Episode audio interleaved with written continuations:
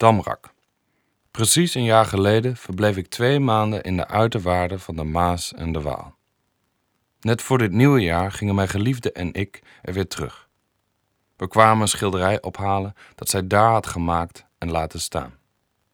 Ze wilde het ophangen tijdens This Art Fair in Amsterdam. Hoewel het erg aangenaam was om de huiskat en huisbazin terug te zien, is de liefde voor het platteland sinds ik er woonde bekoeld.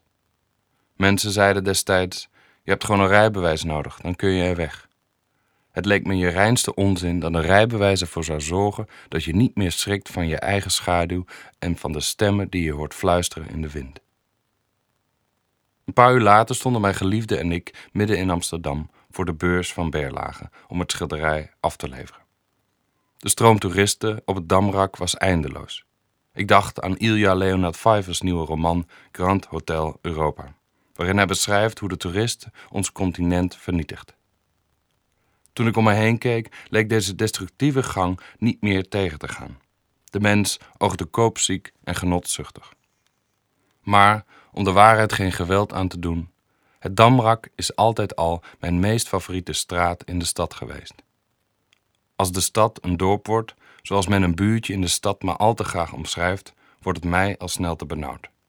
De stromen toeristen kalmeerden me juist, hoe plat of destructief hun driften ook waren. Kijkend naar het Damrak vervaagde het verschil tussen toerisme en escapisme. In de massa lijkt het me namelijk makkelijker om jezelf te ontlopen en te vergeten.